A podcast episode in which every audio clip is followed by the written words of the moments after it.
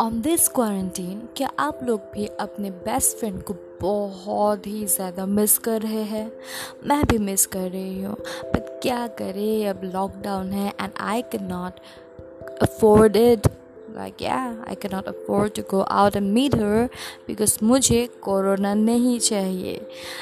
But then I wanted to share some of my friendship stories with you guys, and I also would love to listen to your friendship goals and your friendship stories, and also what have you had in your, you know, past with your best friends? Like if you have any goals that you wanted to you know make it happen like अगर आपके पास भी कुछ best friends वाला goals है तो आप मेरे साथ शेयर कर सकते हैं. And on this weekend I will meet you surely bye bye